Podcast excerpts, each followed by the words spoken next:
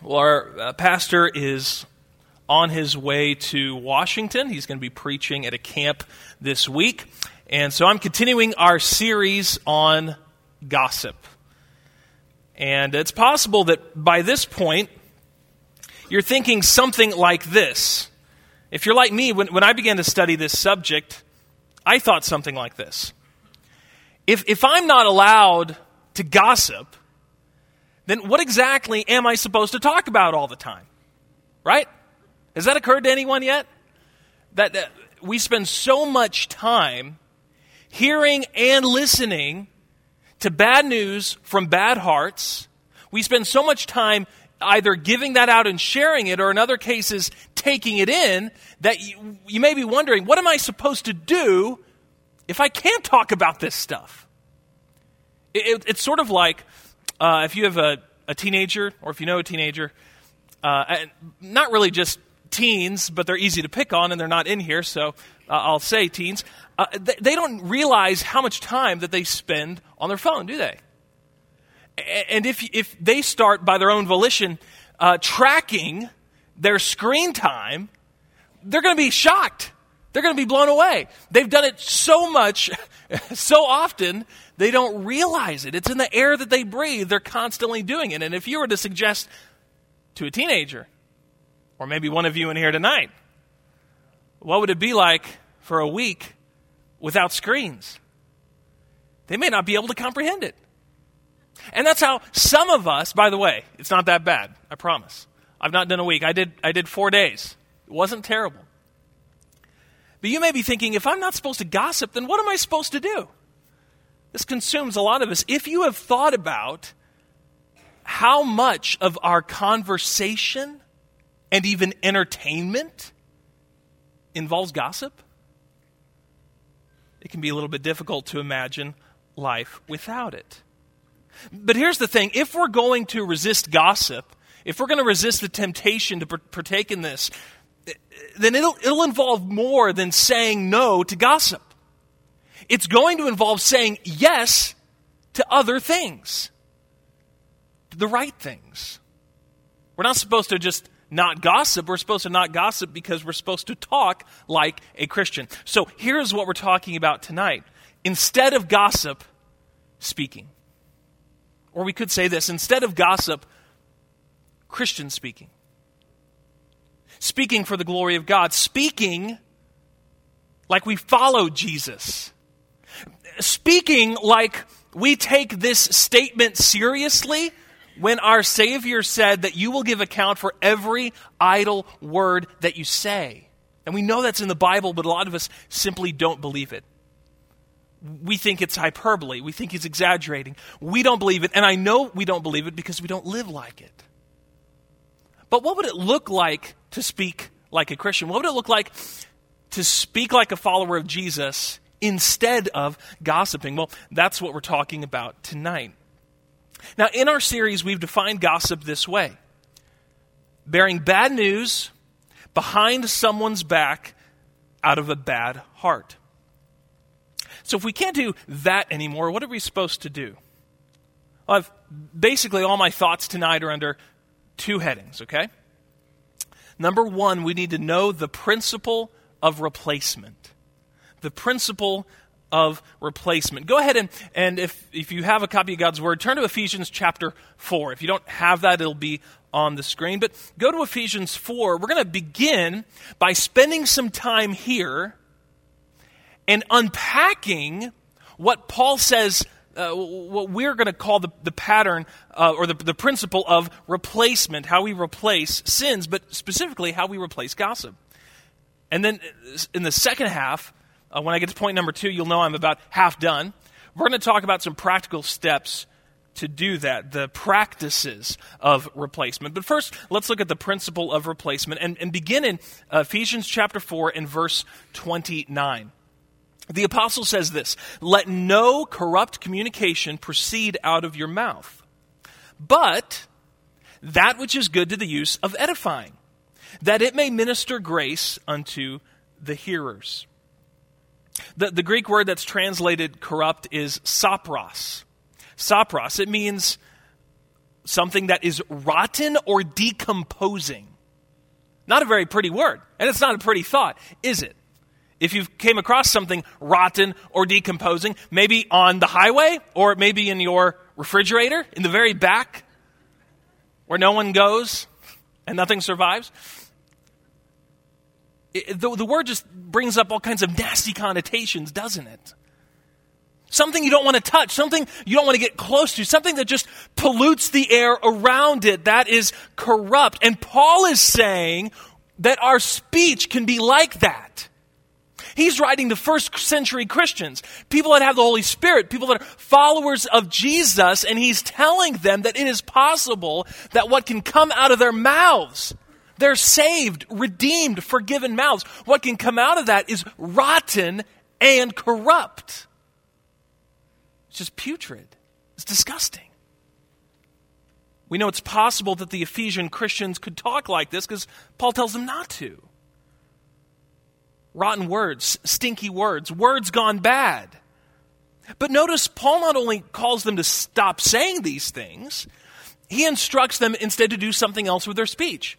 Paul, Paul, doesn't say, hey, Christians, stop letting corrupt communication come out of your mouth. Stop using dirty speech, unhelpful speech, rotten speech. He doesn't just say that. He says, instead of using your speech to do this, use it to do something else, right? That's the second half of verse 29. Resisting gossip, like resisting all corrupt communication, is more than just about saying no to gossip. It's about saying yes to something else. If we're going to break down the sinful habits and patterns of gossip, we're going to have to have some new habits, some new patterns, some new go tos, right? If we're going to get rid of the old ones. Now, to really grasp onto Ephesians 4:29, I want you to see it in its total context. In the first, basically, the letter of Ephesians has, has two halves, and it's very similar to Colossians. In the first half, the first three chapters, Paul focuses on God's plan in Christ to save people. The last three chapters, he focuses on what it is like to be one of those people God is saving. So the first three chapters are about what God has done for us in Jesus, and chapters four and on are sort of like an uh, on the ground view of what it looks like to be one of those people that Jesus is changing. Do you get the, do you get the picture here, the two halves?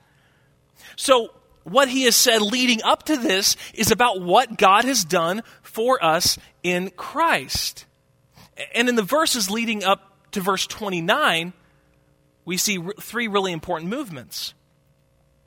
Uh, first of all, in our fallenness, we were dominated by sin. And look at verses 18 and 19. Here, Paul describes who we were before Christ. Who we were before Christ. We were like this having the understanding darkened, being alienated from the life of God through the ignorance that is in them, because of the blindness of their heart, who being past feeling have given themselves over unto lasciviousness, I'll explain what that is, to work all uncleanness with greediness. Past feeling. Before Christ, before we came to faith, before you encountered Jesus, you didn't have spiritual sensitivity. You were past feeling. You, you weren't sensitive to God. You weren't sensitive to the things of God. What God required of you, the way you lived, then demonstrated that. And because of this, we gave ourselves to lasciviousness means sensuality. To just live for the senses, to live for pleasure. And we not only did that, we did that with greediness. In other words, we did evil with a continual desire for more and more. It's not just that before you did a Christ, before you were a Christian, you did some bad things. You were stamped and defined by what displeases God, and you were addicted to it, right? You just wanted more and more. And even after we're saved, we can still feel like that with some uh, signature sins that have uh, that have got their hold on us. It can be like that with gossip. Gossip can have this addictive nature where it's not just that you do it every once in a while, it's not just that you share it or listen to it every once in a while, but it's like you have to have more and more and more, and you're never satisfied. That's uncleanness with greediness. Just can't get enough of it. This is how we were defined, before we were saved. This is all we knew before we were saved. And it's not just gossip, it's everything else, including self righteousness. We were addicted to sin. And when it comes to gossip, we were addicted to hearing and sharing bad news. And some of us, even though we've been saved, we still have that, it's kind of carried over, hasn't it? We still have that desire. But, but now we are called to live differently, right? We're called to live differently because we're part of this rescue mission, this salvation that Paul's been talking about in Ephesians. We're different people. And the next couple of verses, verses 20 and 21, explain what happened when we received Christ. It's, and that's in your handout. That's the next movement in what Paul is leading up to and getting to verse 29. What happened when we received Christ? Here's what he says But ye have not so learned Christ. If so be that ye have heard him and have been taught by him as the truth is in Jesus. Paul, Paul is saying uh, the old pattern of living, your, your old ways that defined you, the way that you lived, the way that you failed to live for God, the way that you were addicted to sin, the way you needed, oh, you always needed more and more of it. This is not what Jesus teaches you if you are one of his people. Jesus is teaching you something else. You didn't learn to continue in this lifestyle from Jesus. And we could say about our gossip, we did not learn how to be addicted to gossip by following Jesus, right? This, this isn't part of the Christian package. This is not part of the rescue plan that God has initiated for us. This didn't come with our following of Jesus. No, we've been taught by Him if if we have heard him, if we have listened to him, that is, if we have responded to the gospel, if we are a part of this good news, if we have listened to it and believed. Now, look what he says next, because it goes on. Paul doesn't just tell them what happened when they received Christ, which is they, they started this new trajectory, this new path.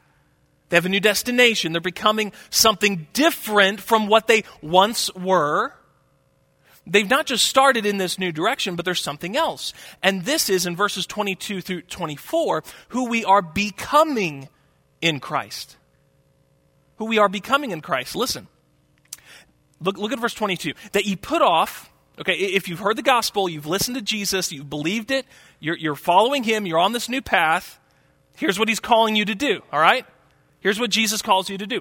That you put off concerning the former conversation, the old man, which is corrupt according to the deceitful lusts, and be renewed in the spirit of your mind, and that you put on the new man, which after God is created in righteousness and true holiness. There's so much to unpack there that we're just not going to unpack, but no, notice that he says it's not just that the old man, the old life, the old ways are corrupt. They are corrupt by lust, by desires. Before you became a Christian, the problem was not that you sinned. Do you get this? This is so huge to understand what God is doing in our hearts through the Holy Spirit. Before you became a Christian, the problem was not that you sinned. The problem is that you wanted to sin and that you loved sin. The, the old man, the old way, the old life isn't corrupt. No, it's corrupt through lust, through desires. You had the desire to displease God. You had the desire to do your own thing. Hey, you had the desire to gossip. And there was nothing stopping you from doing that. Because there was uh, you didn't have the Holy Spirit in your life. You didn't have a relationship with God. You were corrupt through your lust, through your desires. But there's more than that. That's who we were, but God is changing us. He's making us new in the spirit of our minds. And why? Why is God making us new? Why is He changing us? So that we would put on the new man. Is everybody with me? Are we tracking here? So that we would put off the old man and put on the new man. Become something else, what God is creating in righteousness and holiness. Do you see this? Paul is saying our relationship with Jesus changed everything. And, this is so important, is changing everything. See, some of us might be discouraged, not just in this series, but even in reading our Bibles and in, in coming to church in general, we could be discouraged because when someone shared the gospel with us, we were under the impression that if we followed Christ, everything would change overnight. But that's not your experience, is it? Some things do change overnight. Your status before God, your destination is not hell, it's heaven. You're no longer unrighteous in His sight, you're righteous. You're no longer guilty, you're innocent. Those things changed. But man, a lot of stuff feels the same, doesn't it? Have you noticed that? yeah. That's because in this rescue plan, in this change, in this mission that God is on to save us, He does more than forgive us. He starts us on this journey of putting off and putting on. And we're smack dab in the middle of it. Each of us are. If you know Jesus, you're in the middle of your sanctification. It's not over yet because you're not in heaven. The reason the Christian life feels like a struggle sometimes is because it actually is a struggle. The reason that in your Christianity, in your spirituality, you don't feel like a finished product when you woke up this morning is because you're not the finished product. God is busy about doing something ongoing in your life, and He calls you to be busy about the same thing. We work together. Paul is saying that we have this new identity, this new relationship with Jesus that changes everything. And as a result, we need to live out of this new man. By the way, this is the difference between Christianity and all other religions. In other religions, you have to live into your identity you have to do certain things to become what that religion calls you to be. In Christianity, we don't live into a new identity. We live out of a new identity that's been given us. We've already been given the Holy Spirit. We've already been given new desires. We've already been given new loves. And the challenge that we face when we get up on Thursday morning is to live out those things that God has already given us. It's to act on the gifts that we've already received. It's to walk the path that He has already put us on. We don't try to become something we're not. No, being a Christian is all about becoming who we already are. And by the way, this includes our speech. Your battle, and I may have said something similar to this before in this series, your battle to take control of your own mouth it is not just about discipline or willpower. You have discipline in other areas of your life. You have willpower in other areas of your life. It's not about that. It's about putting off the old man and putting on the new man. That's the struggle. But Paul likens this process to changing clothes. You take off the old coat, you put on a new one. And there's a lot of taking off and taking and, and putting on that shows up here. Verse 25, you put off lying, you put on truth speaking. Verse 26 and 27, we put off sinful anger, we put on peacemaking. And by the way, you can't wear both of those coats at once, can you? These are mutually exclusive. Verse 28, put off stealing, put on hard work and generosity. And here we are at verse 29. You see that Paul's been in the series of putting off, putting on. And now we come to verse 29. Here's what we're putting off let no corrupt communication proceed out of your mouth, including gossip. Can I add that in there? It's corrupt communication, isn't it? Even though you do it, you know it's rotten, don't you? You know it's kind of like decomposing. And, and we really know this if we've been gossiped about and found out about it later. Man, is there anything, uh, uh, is there anything quite like finding roadkill or finding something bad in the back of your fridge as finding out you've been gossiped about? It's just disgusting, isn't it? You see, this is something we are called to put off and put on. We're called to replace sinful gossip with life giving, upbuilding, gracious, merciful speech. And like all of our sanctification, this is not an event. This is not an event. You can't go to some revival somewhere and, and pray and have your gossip thing fixed. It doesn't work like that, okay? This is a process. This is not a Thursday morning thing. This is a Thursday morning, Friday morning, Saturday morning, Sunday morning thing. Are you, are you following me tonight? We put off gossip and we put on Christian speech. So now we know what Ephesians 4:29 calls us to do. So let's look at the practices of replacement. The practices of replacement. We've seen the principle of replacement. We need to put off gossip, put on new speech. But how do we do that really? I mean, it's one thing to have somebody get up and tell you from a pulpit, you should talk better, right? But how does that actually affect how you interact with other people tomorrow?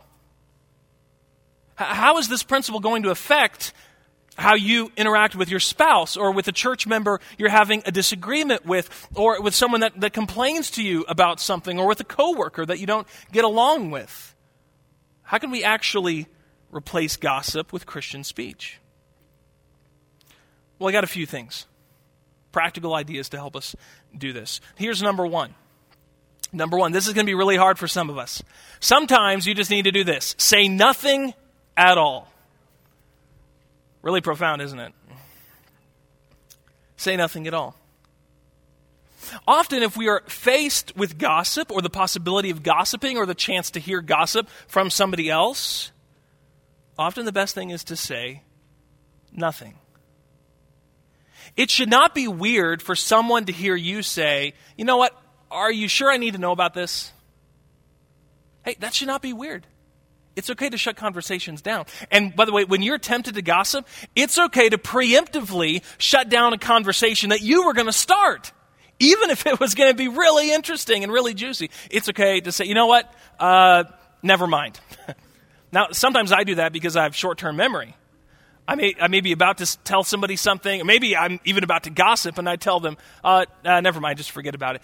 And, and honestly, a lot of times it's because I don't remember what I was going to say. But it should be, listen, it should be also because I've decided, hey, Jesus doesn't want me to say that. I mean, is that really this, is this, is this really complicated? There should be things, if there are other sins that we are about to do and decide not to, shouldn't this be a regular pattern in our speech as Christians that we start to say something and then decide not to say it? I mean, it's like that with everything else in the Christian life. If temptation is real and if it's possible for rotten, decomposing words to proceed out of our mouth, then sometimes it's best to say nothing. Proverbs 10:19 says this: in the multitude of words, there wanteth not sin. But he that refraineth his lips is wise. It's also good to remember when you're preaching and you, you, you, know, you want to preach like 35 minutes instead of 55. It's a good verse to remember. Sometimes it's better to say less. And then often in our conversations, it's better to say nothing. Listen, despite what the culture tells you, you don't always have to express yourself right? Uh, uh, for, uh, for a follower of Jesus, if you take what Jesus taught seriously, and if the Christian life is a life of learning how to die and taking up your cross, then that should mean that as a follower of Jesus, I regularly get myself into circumstances where I don't end up expressing myself. That should be a normal thing for someone who has a cross metaphorically on his back, right? That should happen. And it should happen a lot because a lot of the desires that we want to act on aren't good desires. It, it's possible that many of our desires, if not most, it would be better if we don't act on them. And that includes what we say. This rule of sometimes saying nothing not only applies to our face to face interactions, right? It applies to our texts. You don't always have to click send. You don't always have to click share. You don't always have to click post. Number two. Number, so, number one, sometimes just say nothing at all. Here's number two. If you want to replace gossip with Christian speech, commend the commendable. Commend the commendable. You see, we don't always have to stay silent, right? After all, Ephesians 4:29 doesn't just say, "Stop talking." We may tell our kids that sometimes. No. He says, "Stop saying these things and start saying these things," right? So sometimes we it's okay to speak, but we need to speak in a certain way. We need to look for what's positive in others and point it out. I got a text. Um, I got a text from our pastor. He just sent me an encouraging note the other day, and he said he has a, a 30 second rule. And that if he thinks of something ni- of nice, some, thinks of something nice to tell someone, he just tells them that within 30 seconds of thinking of it. I thought that's a pretty good rule. And don't get upset if you didn't get a text from him this, this week. Maybe he didn't have anything nice to think. I, I don't know. Um, or maybe he just made it up and it's not a rule. I don't know, but I thought that's kind of cool. That's kind of cool. You know, what's so, it's so interesting.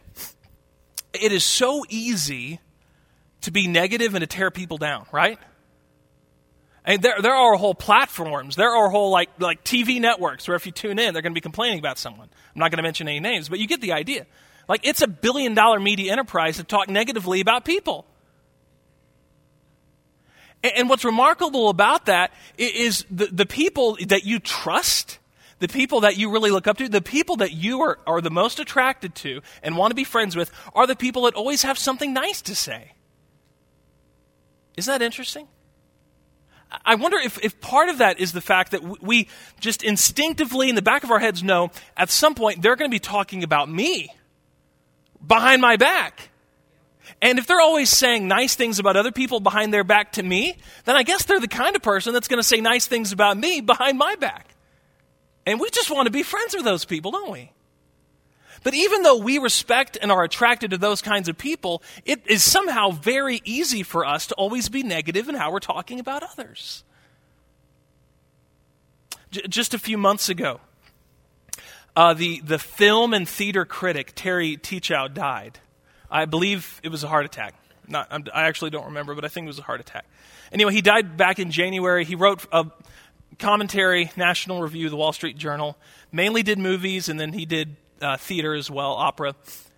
And uh, I was just listening to a, a, a, podcast the other day where some of his friends were talking about what they all loved the most about him. And, and they all said the same thing that uh, Teachout, no matter how much he hated something, he would always find something nice to write about it. I mean, even if he thought a movie or a play was just terrible, he would find the best things, even if they were very few and far between, he'd find the best things to write about it so he'd be balanced in his criticism. And Teachout said this to one of his friends that that was the hardest part of his job. That, that it was difficult for him as a writer, as a professional writer, to do that because number one, it's, it's just easy to tear stuff down. And number two, readers like it when you tear stuff down. He's dead now, but that's what he was remembered for. And so I was just thinking, like, man, if I died tomorrow, I, I don't think I am, but if I did, um, uh, would anybody even think of saying that? That's a good question, isn't it? Will people remember you for being able to say positive things about other people? You don't have to be a rocket scientist to do that. You just have to be nice. Do you commend the commendable? Or do you always look for the negative? Listen, I got a secret, okay? This is really, this will blow your mind. If you look for the negative, you will always find it. Isn't that just like the most profound thing I've ever said? If you look for the negative, you will find it. And some of you can only say negative things because that's all you're looking for. But, but God calls us to speech that builds up. That's what edifies means. We're, we're called to, to build things with our speech, not tear it down. And if you're always looking for the negative, and if you're always posting and sharing and commenting and texting people and calling people about the negative, then the only things you'll leave behind will be things that are torn down. Number three. Number three, talk to people, not about them. Talk to people, not about them. How many of you have heard of Amy Carmichael? A few of you? Okay. Some? She was a missionary to India in the, uh, I believe, early 19th century. And that she had this rule for managing conflict at her mission station in India never about, always to. Never about, always to. Man, that's a good rule, isn't it, for managing conflict? What about if some of us would put that on like the refrigerator in our house? Would it change some things? Would it help? Never about, always to. Isn't it amazing when we have a problem with, with someone else, they're often the last person we will want to have a dialogue with. We'll want to talk to everyone else about this person, but not the person themselves. In the context of coming to the, the temple and bringing an offering, Jesus said this in Matthew 5 24. First be reconciled to thy brother. Then, Jesus says, you can bring your gift, but don't, God's not interested in your gift as much as you being reconciled with your brother. God would rather have you speak to the person you're talking about than be generous and give some sort of big offering. I don't know if that really matches our value system, does it? I don't know if we think like that. I mean, honestly, if somebody, if, somebody in our, in our community said, "Hey, I'm going to give like eighty thousand dollars to the church," and you found out about it, you thought really highly of that person, would you really think that that another person in the church just telling a friend about his or her offense and confronting them about it, would you really think that that second thing is better or more honorable than the person who gives 80 grand? Jesus said it's better to talk out your offense with someone than it is to give a gift. I don't know if we believe that. I'm convinced many times we don't believe that. Talk to, not about. Talk to, not about. number four. Number four, here's another practical step. Talk to and about the Lord. Talk to and about the Lord. Paul says this in Ephesians chapter 5. Ephesians chapter 5, verses 19 and 20. Speaking to yourselves in psalms and hymns and spiritual songs, singing and making melody in your heart to the Lord, giving thanks always for all things unto God the Father in the name of our Lord Jesus Christ. He's not talking to a person saying, hey, talk to yourself. No, it's speaking plurally corporately to yourselves. In other words, speak to each other, speak to one another, sing to one another. Do it in your heart to the Lord, but do it to one another too. We can use our words to glorify the Lord, to talk about the Lord in front of other people, to talk about God with each other. Instead of gossiping, we can talk to each other about what God is doing in our lives. We can pray with each other. Man, wouldn't that be cool if that was, if that was normalized?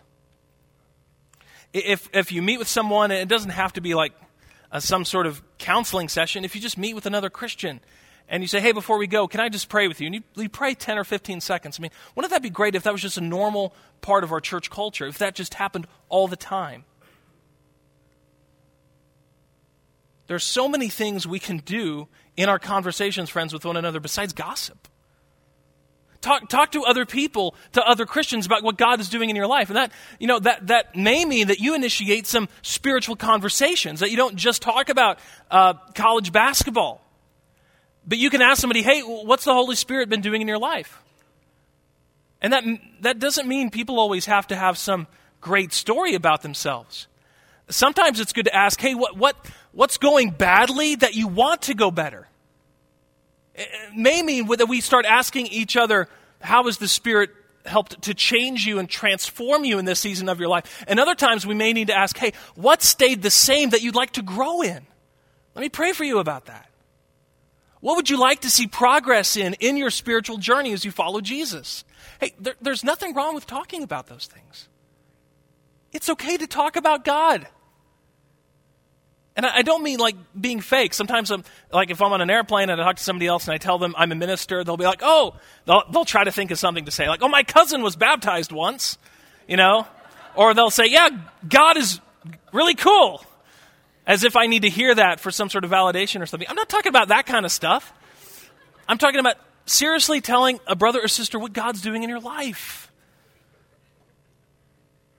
You say, well, what about if the person that I'm talking to isn't even a Christian?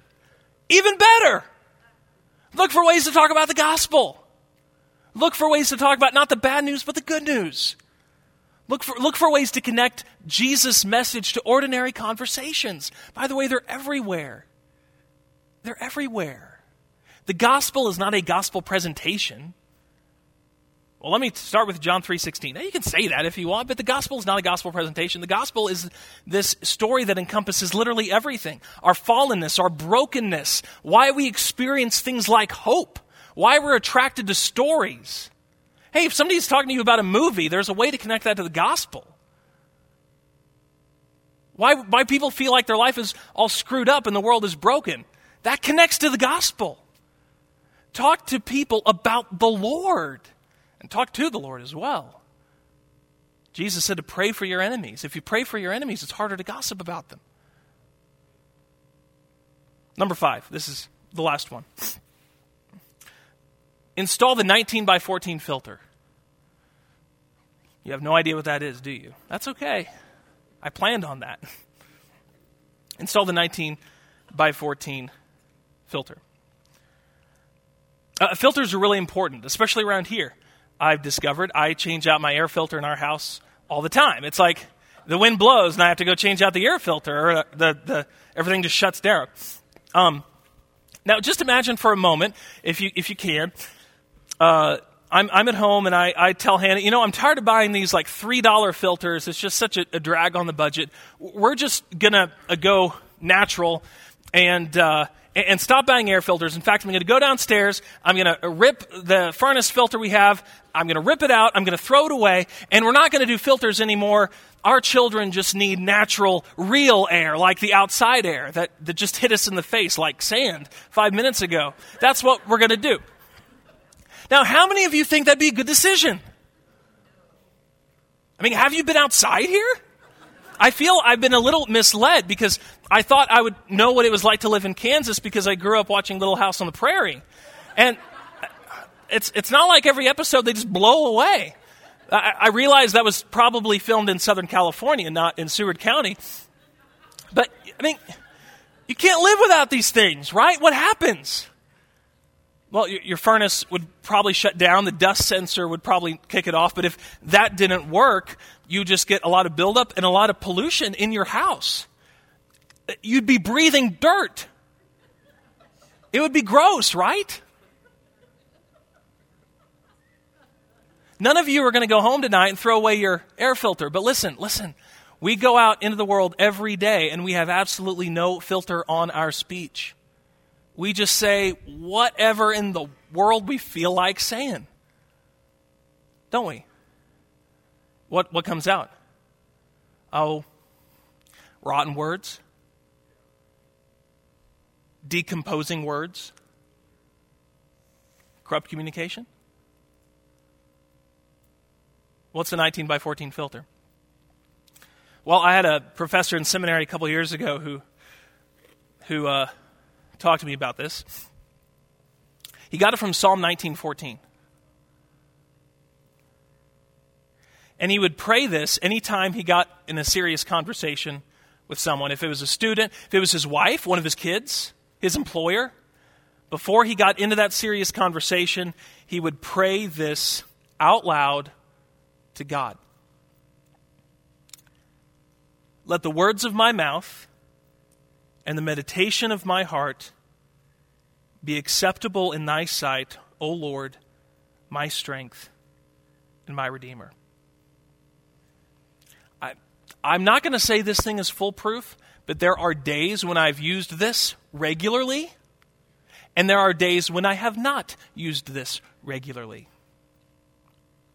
Those closest to me could tell you which days were which. My wife knows which days are which. And as a filter, it catches a lot of stuff. You know why? Because there are, are, a lot of things that David Harris would like to say that are not acceptable to God. So they don't make it through the filter. When I have the filter on. I don't know if you've ever thought about praying this as a prayer, but I'm going to encourage you to start doing this. You say, Well, I haven't memorized it. Well, uh, you have the Bible on your phone, and if you don't, you could write it on a note card. It'll take you five seconds to write out this verse. Say it to yourself. Maybe not, but just before big conversations. Why don't you just pray to God in the morning and mean it?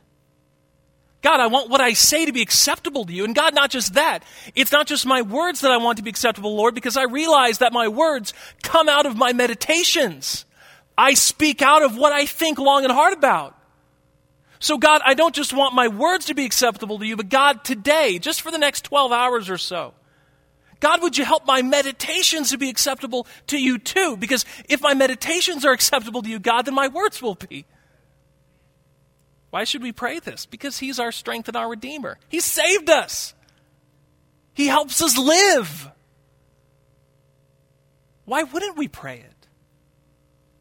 Why would we go around unfiltered, spewing out rotten, decomposing words, polluting the air around us, ruining our relationships, messing up our friendships, hurting the church? Why would we do that and just have no filter? Here's how I want you to respond to the message tonight. We're going to pray in just a moment. I want to ask you I want you to ask yourself these questions that are in your handout. Number 1. When was the last time I responded by saying nothing? Do you even remember when that was?